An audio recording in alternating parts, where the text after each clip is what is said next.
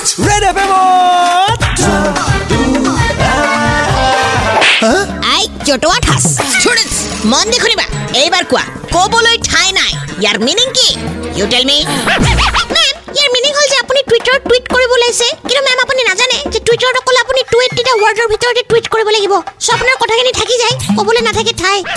Right ma'am shut up ইয়াৰ meaning হ'ল কৈ শেষ কৰিব নোৱাৰা। You get on the class nobody studying this days आजकल स्टूडेंट है जो तो अथास जानक बा ना जानक किंतु स्कूल और नाम नंबर वन हो बोई लगी बो हाँ?